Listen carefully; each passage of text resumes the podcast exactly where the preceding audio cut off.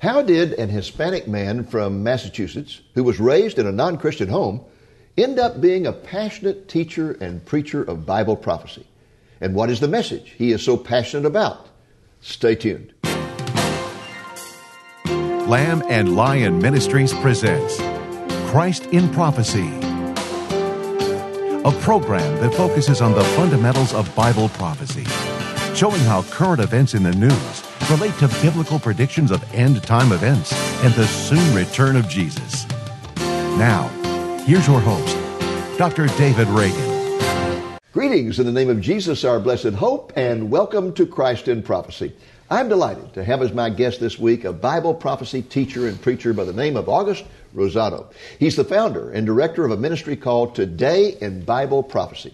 August, welcome to Christ in Prophecy. It's good to be here, Dave. And welcome to Texas. Great to be in God's country. yes, amen. Boy, you, you know how wow. to respond. I'm also blessed to have my colleague Nathan Jones here to help me interview uh, August. Uh, Nathan, welcome to the program. Well, thanks for having me here. Well, you know, folks, Nathan is our web minister, and notice I said web minister and not webmaster. Now, he is our webmaster, but he's much more than that. He's a seminary trained uh, expert on Bible prophecy, and he spends most of his time every day talking with people literally all over the world, uh, answering their questions about Bible prophecy and defending the fundamentals of the Christian faith. August, I want to get into our discussion with you by reading a scripture. And this scripture is located in uh, 1 Peter, or 2 Peter, I'm sorry, uh, 2 Peter chapter 1 and verse 19. And it says, We have the prophetic word made sure. That means we have the prophetic word fulfilled. And it says, You should pay attention to it because it's like a lamp that is shining in a dark place. Now, here we have a command from one of the apostles of Jesus Christ that we should pay attention to Bible prophecy. Yes. And yet, I think you would agree with me that there's probably no topic in all the Bible that is more ignored in teaching and preaching today than Bible prophecy. Why do you think that is? well, that's correct. Uh, 2 Peter 1.19 is the goal of our ministry. Uh, Peter says, We have also a more sure word of prophecy whereunto you do well to take heed. Mm-hmm. Dave, one out of every three passage in the Bible deals with prophecy. One fourth of our Bible deals with Bible prophecy. So I feel that it's very important to God and it should be important to us to study God's prophetic word because it is our blessed hope. Amen. And that's out of Titus chapter 2, verse 13, where Paul says that we ought to be looking for that blessed hope and the glorious appearing of our great God and our Savior, Jesus Christ. Unfortunately, prophecy is not a, a, a popular subject in the church today. But you just read 2 Peter 1.19. We have also a more sure word of prophecy. So if it's important to God, it should be important to us. Yes, but why do you think it's so ignored? It's so ignored because it's very controversial. I mean, you have so many different positions when it comes to prophecy today uh, pre trib, mid trib, post trib, premillennial, post millennial, amillennial. Let me give you a case in point. I called a pastor in Rhode Island and asked if I could come and preach on prophecy at his church. I want to talk about the rapture. And he said to me, I appreciate what you're doing, Brother Rosado. He says, but in this church, we will not teach Bible prophecy because our people will get too confused. Uh, I'm not familiar with the subject, even though he told me he had a doctorate of divinity, a PhD, but yet he knew nothing of Bible prophecy. And so he appreciated me going around the uh, country preaching on prophecy but uh, not there in his church. So that, that's really unfortunate. I think you needed to quote a scripture to him 2 Timothy 3, verse 16. All scripture, all Amen. is inspired by God and profitable for teaching, for reproof, for correction, for training in righteousness. Are we right. going to take one fourth to one third of the Bible, put it on the shelf, and forget about it? That's what his church is doing. Nathan, And- what do you think about this point about churches ignoring Bible prophecy? Why do you think they do that?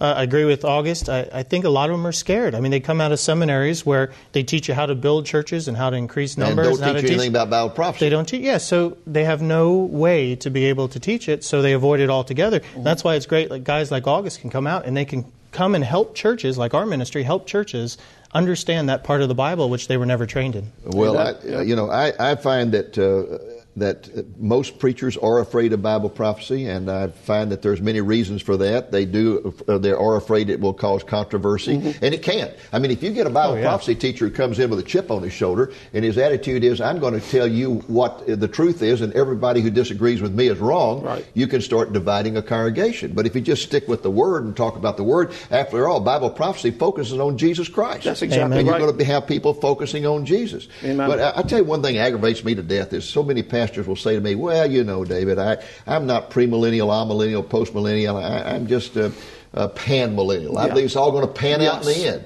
Well, you know what that person's really saying? I have not spent any time studying it, and I'm not going to. And, and that's unfortunate in our churches today. We just don't want to study God's prophetic word. And that's, you know, there's a blessing to studying Bible prophecy, and that's out of Revelation talk chapter about 1, verse 3. Why is it important to study Bible prophecy? Because there's a blessing involved. That's out of Revelation 1 3. A blessed is he that readeth, they that hear the words of this prophecy, and keep those things that are written therein, for the time is at hand. Only book that specifically promises you a blessing if you'll read it. It's right mm-hmm. there in the book of Revelation. And we're robbing ourselves of a blessing of studying God's prophetic word. Uh, I mean, if John said 2,000 years ago that the time is at hand, well, Dave, 2,000 years later, how close can it be? Yeah. So he has to be coming soon and very soon. So there is a blessing for those who study prophecy. We ought to be studying prophecy. And it's Jesus' victory, and through Jesus, it's our victory too, and that's something to get excited about. Well, Nathan, we read the end of the book. We yeah, know who wins. we know who wins, Amen. exactly. Plus the promise, the hope. Uh, uh, you know, you go to church week after week, you have all the stresses of life, and nobody tells you about the hope that you have, about Jesus is coming. He's going to straighten this world out. There's going to be peace, righteousness, and justice flood the earth as the waters cover the sea. I mean, that's hope. That's right out of Isaiah chapter 11 Yeah. in verse number 9. The earth shall be filled with the knowledge of the Lord as the waters cover the sea. I would have to say pastors are, are just as guilty of, of robbing their people of the blessed hope by failing to teach and preach Bible prophecy. Just last year, I preached in Mississippi. And uh, the pastor approached me and he said, Brother Rosado, despite all of my education, he says, You opened my eyes to the prophetic truth of God's word. and I knew Wow. nothing Yeah. of what you said despite my seminary training. Now, you talked about uh, it being difficult to understand for many people, and, and they shy away from it for that reason. What would you say are some keys to understanding Bible prophecy? I would have to say, Dave, the biggest key is the literal interpretation of God's Word. Even though the book of Revelation uses a lot of symbolism, Right. we need to look for a literal interpretation behind the symbolism. And the reason why we get into so much doctrinal trouble today is because we take the symbolism and we interpret it with more symbolism. and this is where we get into trouble. We need to take God's Word for its plain sense, literal meaning. As you say, if the plain sense makes sense, don't look for any other sense or you will end up with nonsense. Well, I, I think that's certainly the number one rule for the whole Bible. I'm not just talking about Bible prophecy from beginning to end. Yes. Don't spiritualize it. Uh, take it for its plain sense meaning. And sure, there's symbols, but even symbols have a plain sense meaning Yes. behind them. Uh, so take it for its plain sense meaning. You know, my favorite quote, one of my favorite quotes about Bible prophecy is from uh, uh, Dr. uh, Morris, Henry Morris, who founded the Institute for Creation Research. And in his book, The Revelation Record, which is his commentary on the book of Revelation, he says, I'm writing this book because people tell me they can't understand the book of Revelation. It's just too difficult to understand. He said, I'm, I've got news for you. It is not difficult to understand. It is difficult to believe. That's correct. If you'll mm-hmm. believe it, you'll understand Amen. it. And you, and, you know, I, one time I was going through, I, I looked in, in probably 85% of all of the commentaries I could find on the book of Revelation, for example, said that in Revelation chapter 7, when it says there's going to be 144,000 Jews in the end times are going to be given special responsibility, 85% said, now this is talking about the church. And I thought, well, what does God have to do to convince us? He talked about 144,000 Jews. He names them by tribes. Yes. But we spiritualize these things to death, and people love to do that because then they become God because it means anything that they want it to mean. Exactly. Uh, I frankly, I believe allegorizing the scriptures is blasphemy because you're Yeah. making yourself God, and you can come up with any form of interpretation that you want. Well, I would say that uh, to really understand Bible prophecy, you've got to have the indwelling of the Holy Spirit because the Spirit's going to help you to understand. You do not have to have a PhD in hermeneutics. You do not have to have a vivid imagination. You do have to have childlike faith. Yes. But if you approach the Bible with childlike faith and rely on the Holy Spirit, you can understand the Bible. You know, before I got saved, I tried reading the Bible, and it was like Chinese to me. I could not understand one iota of that book. But when I got saved almost 23 years ago, the Holy Spirit opened my eyes. Well, I will tell you, brother, when you talk, you sometimes sound to me like Chinese or something. because I know you're not from Texas. Uh, no, I am and we're going to talk Texas. about that in just a moment. Where you came from, where you got that delightful accent, and how in the world you ended up on all things preaching and teaching Bible prophecy. Okay? Amazing. All right.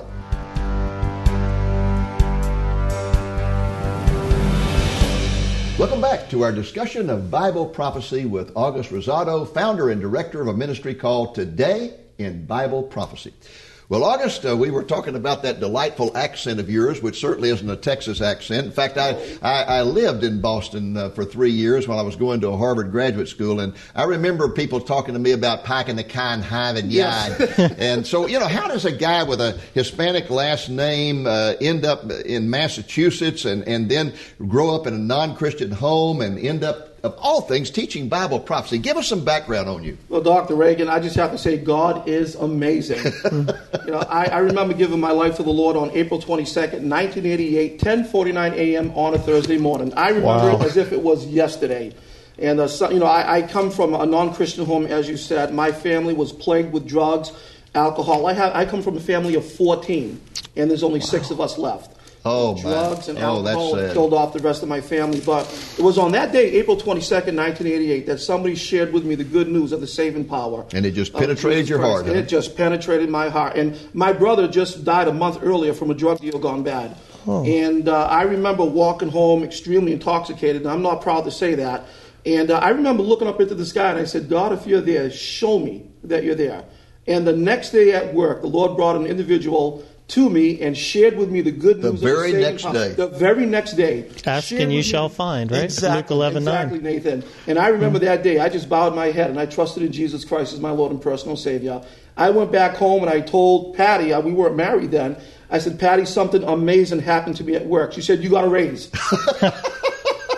I said, Well, you could say that. Yes, I got a spiritual raise. She said, What are you talking about? I said, Well, I trusted in Jesus Christ as my Lord and personal Savior. Oh, dear. Oh. Instead of being happy, she went ballistic. she went crazy. She wouldn't talk to me. She said, I don't want no religious fanatics in this house. And uh, the, that following evening, the guy that led me to the Lord brought the pastor over. He talked with her, and Patty got saved, and my mother got saved, and my twin brother got saved. Wow. And that's Acts 16.31. Well, tell, on the Lord uh, go ahead and tell the story about when the pastor started talking about living with somebody you're not married to. Oh, Well, yeah. I remember uh, we went to a conference in Rhode Island, and uh, the preacher was talking about fornication. Now, I never heard of fornication before. I thought it was some skin disease. And uh, I, I've never heard of it. And so my pastor's sitting next to me, and I said, Pastor, what's fornication? And he said, Well, August, that's two people living together without a marriage license. And he goes like this, and I'm like, looking at my looking at Patty, I said, Patty, that's two people living together without a marriage license. He's talking about us. I said, uh, we need to get married. And two weeks later, we got married because we wanted to make things right. Amen. Praise the Lord. And, and the the Lord just began to work in our lives, and we just we just Okay, now up to that point, you didn't even know anything about the Bible, did you? nothing about the Bible. Okay, so what did you do? Did you start intently studying the Bible? Well, actually, my pastor took me to a Jewish synagogue on Shabbat, the Sabbath. Ah. And uh, I had no idea why he was taking me to a synagogue. I said, Pastor, why are we going to a Jewish synagogue? He said, August, the Jews are God's chosen people. They're the apple of his eye. Did you know that Jesus Christ was a Jew? Well, I thought he was just a, a Gentile who was a Christian God. And uh, I had no idea Boy, he was what a blessing to have a pastor like that. Yes, because he had such a burden for the Jewish Yes. people. And so he takes me to the synagogue. I remember putting on this little beanie on my head, a yarmulke. And uh, I was wondering why they were wearing these long, colorful robes, which I found out to be a talit, a prayer shawl. And uh, I remember sitting there, and he's just telling me these are God's chosen people. The Jews are a fulfillment of Bible prophecy. And the church has never replaced the Jews. And Amen. right there, the Holy Spirit just began to click inside Oh, me. my. And I just had to learn more about this. Finally, I went to my very first Bible prophecy conference, and that's when they were all over the place in New England. Now, today, unfortunately, there's hardly any I'm going to say, I didn't know they ever had a Bible prophecy conference in New England. I know Ever. it's crazy. I know, Uh, but that, this was back in 1988. Now when Okay. there were prophecy conferences everywhere. Now they're far and few in between. But I remember the first term this guy used was the rapture. Yeah. And he explained the rapture. And as he was talking about the coming of Jesus, the tribulation period, Jesus, our blessed hope, I just felt the Holy Spirit just working in me and calling me to teach this very subject. Wow. And as you know, the rest is history. And uh, the Lord has just been so good to us. And that's my passion, as it is yours, preaching and teaching Bible Well, now, for a while, you were a pastor of a church, weren't you? For five years. For five years. And during that time, you continued to study. Uh, you, you got some formal training, didn't you? I did with the Friends of Israel Friends Gospel of Israel. Ministry. Dr. Rennie Showers was my teacher. Oh, wonderful uh, teacher and a great program that they have of teaching uh, people Oh, the. Bible uh, and and the importance of their Jewish heritage. So Exactly. you got some really good uh, founding. All right, now from there, when did you decide to move into full time teaching of Bible prophecy?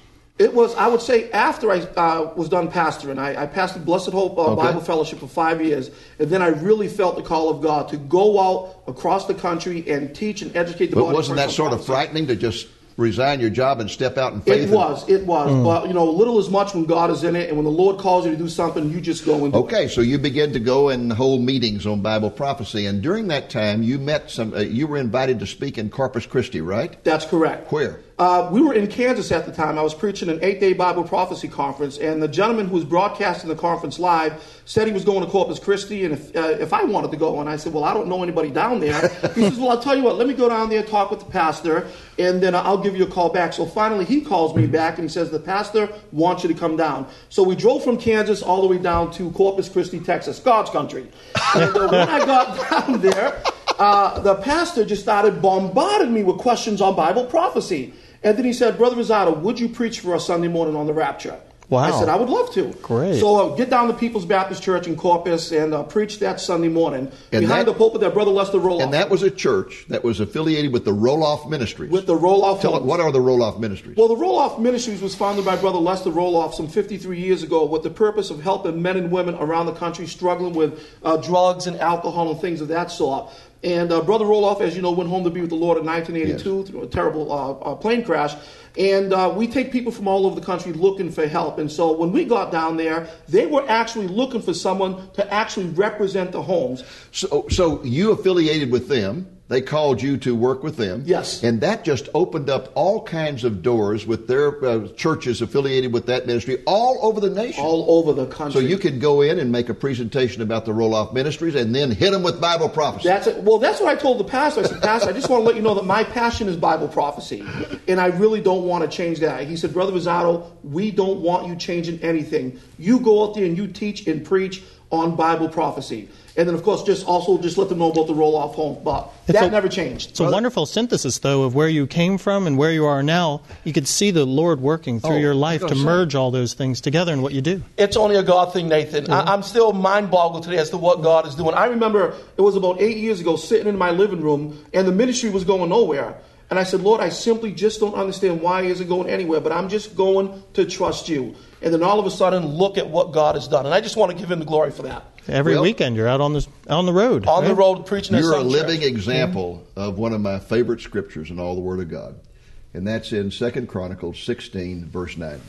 The eyes of the Lord move to and fro throughout the earth, that he may strongly support those whose heart is completely his. That's an awesome verse. Isn't that something? That's an awesome To think that God is just looking around, trying to find people who've really given their heart to Him, that He can support them and encourage them. And boy, I tell you, when you look at the history, your history, you can see God's hand was upon you, and He has moved you to a place where He is magnifying your voice and using you to warn people of the soon return of Jesus. And I just give him all the glory for it. And you believe that with all your heart. Isn't that your passionate message that Jesus is returning soon? That is my passionate message that Jesus Christ is indeed coming soon, and it could be today.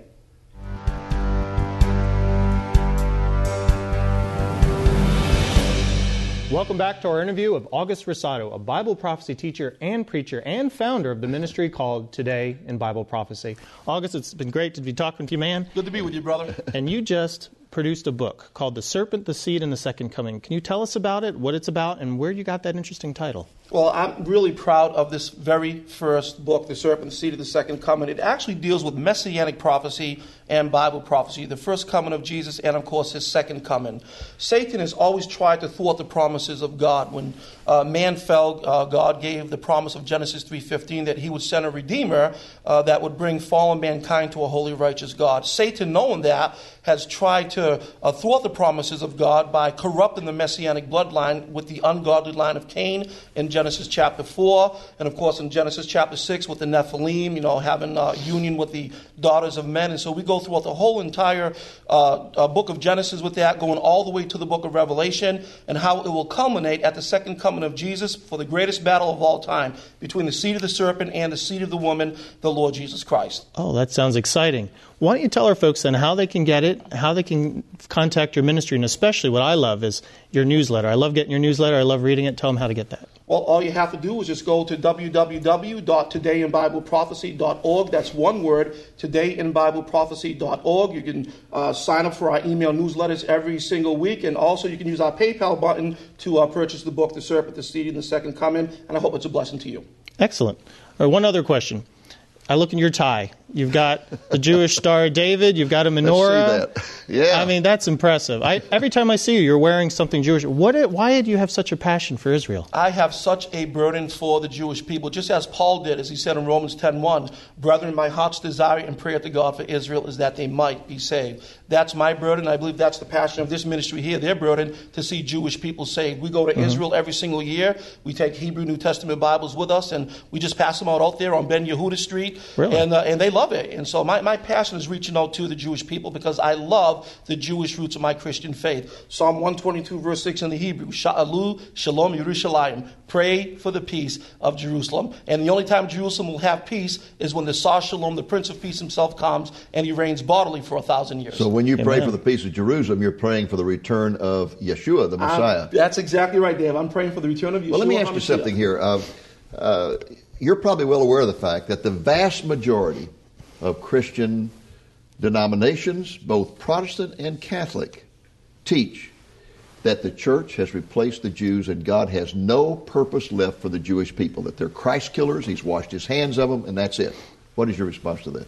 I reject replacement theology 100%. It is not biblical, and I believe it is anti Semitic. Many of our Bible seminaries today, are teaching replacement theology that God is done with the Jewish people, and all the promises that God made to the Jews are now null and void and have been transferred over to the church, and so now the church is the new Israel. If you believe in replacement theology, then you better rip Romans chapters 9, 10, and 11 out of your Bible. Amen. Because as long as Romans 9, 10, and 11 are in your Bible, replacement theology is nothing more than false doctrine, and it is not substantiated here. Well, I tell you, uh, Paul certainly didn't know anything about replacement theology, did he? In not Romans chapter 11, verse 1, he says, God has not rejected his people, has he? The church says yes. He says, May it never be, for I too am an Israelite, a descendant of Abraham of the tribe of Benjamin. God has not rejected his people whom he foreknew. There it is. There's no reason those three chapters have been the most ignored chapters in the history of Christianity. And for some reason, they ignore Romans chapter 11 as if it doesn't even exist in the Bible. the replacement theology is false doctrine. I hate that doctrine. Uh, it is not substantiated in the Word of God, and I think we ought to reject it 100%. God has a great plan for the Jews in the end time, doesn't he? He sure does. In fact, He's doing it right now, gathering them from the four corners of the earth for a purpose. That's right. Since 1897, the Jews have been coming back into the land as a fulfillment of Bible prophecy. If you just think that is coincidence, then you have some problems. I don't believe in coincidence. I believe in God incidents. Amen. So Pope Benedict then didn't have to exonerate the Jews of Jesus' death. He, God didn't wash the Jews out of his hands, right? And there's no need for the Pope, as he did recently, to, to forgive them. No need for that at all, exactly. What are some of the promises that God has for the Jews coming up? I mean, we read from Genesis all the way to the book of Revelation. God has promises for the Jewish people. As a matter of fact, Nathan, in Ezekiel chapter 34, 18 times, God says, I will, I will, I will, I will. I will bring the Jewish people from the four corners of the earth. I will bring them back into their own homeland. I will establish my covenant with them. 18 times God says, I will. And because of his promises that he has for the Jewish people. They are not null, they are not void, and the church has never, ever replaced the Jewish people. What about the people who would argue then that them coming back from the exile in Babylon fulfills those prophecies? It does fulfill the, the uh, prophecies because God promised them that they would be back to Jerusalem after that 70 year Babylonian uh, captivity. Cyrus uh, defeats the Babylonian army. They go back to Israel. They rebuild the second temple. Uh, but you know, when I read Deuteronomy chapter number 28, God said that the Jews would be dispersed to the four corners of the earth. Well, that was fulfilled in AD 70 when yes. Uh, the Roman general Titus came in, destroyed the city of Jerusalem. Jews were scattered to the four corners of the earth. Even though Jesus said, Because you have rejected the time of my visitation, yet, because of the promises I made to Abraham and to David, you will one day be back in the land. When will that fulfill? May the 14th of 1948. We're here to Thus, see it. a fulfillment of Ezekiel chapter 36 and verse 24. For I will take you from among the heathen, the goyim in the Hebrew, gather you out of all countries, will bring you back into your own homeland. Fulfilled, Nathan, May the 14th of 1948. That is not a coincidence. That is a God incident. Amen. Amen. You know, this uh, thing that the church has taught for 2,000 years, which has been the source of much anti Semitism, is that the Jews were the Christ killers and the Jews were, God washed his hands of them.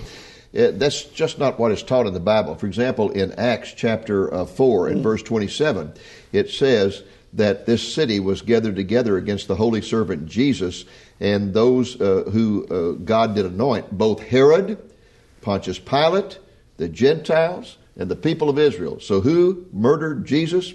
Herod, Pontius Pilate, the Gentiles, the peoples of Israel, and you and me Yes, and Nathan. That's why in the We Passion, all Mel have Gibson the was blood the one. of Jesus on our hands Nailing because he Exactly died for right. our sins. That's one of the things that always impressed me about medieval, great medieval painters uh, when they would paint pictures of the uh, crucifixion. They would always place themselves at the foot of the cross and paint themselves in there as one of those who are nailing Jesus to the cross because he died for the sins of all of us. That's exactly right, Dave. And, and that when you mentioned that, Acts four twenty seven was the first verse that came to mind. All of us were responsible for the death of the Lord Jesus. So just to blame it on the Jewish people, uh, again, it's just it boils down to anti-Semitism. That's right. We were all responsible That's for the it death is. of our That's Lord. what it is. Well, brother, I appreciate your passion for the Jewish people and your appreciation of our Jewish roots. And I know that's a very important part of your ministry. Would you be willing to come back next week and talk with us more about that? I would love to, Doctor. All Reagan. right. Well, we'd love to have you back, man. We love people with passion. Amen. Glory. Okay, well, we'll have you do that, and I know our viewers will be tuning back in Amen. to hear you speak some more about the Jewish people. Thank you.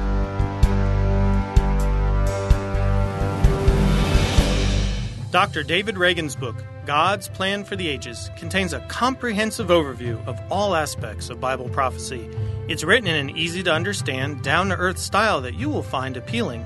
In addition to all the prophecies concerning the first and second comings of the Messiah, it deals with a host of other prophetic questions, such as What happens when you die? What will heaven be like? What's the future of the earth? Where is the United States in prophecy? When is the rapture most likely to occur? Is the Antichrist alive today? Are there signs of the times that are unique to our day and age? The book contains a variety of charts and diagrams which illustrate various aspects of Bible prophecy. The book is available for a gift of $15 or more plus shipping. To get a copy of God's Plan for the Ages, please call 1 800 705 8316 Monday through Friday, 8 a.m. to 5 p.m. Central Time, and ask for it by name or order online at lamblion.com. The book contains 42 exciting chapters about Bible prophecy and runs a total of 415 pages. Again, it can be yours for a gift of $15 or more plus shipping. Call 1 800 705 8316 today to request a copy or order online at lamblion.com. Consider ordering an extra copy for your pastor or church library. Christ in Prophecy is made possible through the faithful and generous support of viewers like you. Please consider making a donation to Lamb and Lion Ministries so that we can continue broadcasting the message of Jesus' soon return. Thank you, and God bless you. Well, that's our program for this week. I hope that uh, you will be back with us next week when we will have uh, August back with us again, and Nathan and I will be grilling him once again, talking about that passion he has for Bible prophecy. Until then, this is Dave Reagan speaking for Lamb and Lion Ministries, saying, Look up, be watchful, for our redemption is drawing near. Thank you for joining us on today's Christ in Prophecy, a presentation of Lamb and Lion Ministries, a non denominational ministry dedicated to teaching the fundamentals of biblical prophecy and proclaiming the soon return of Jesus.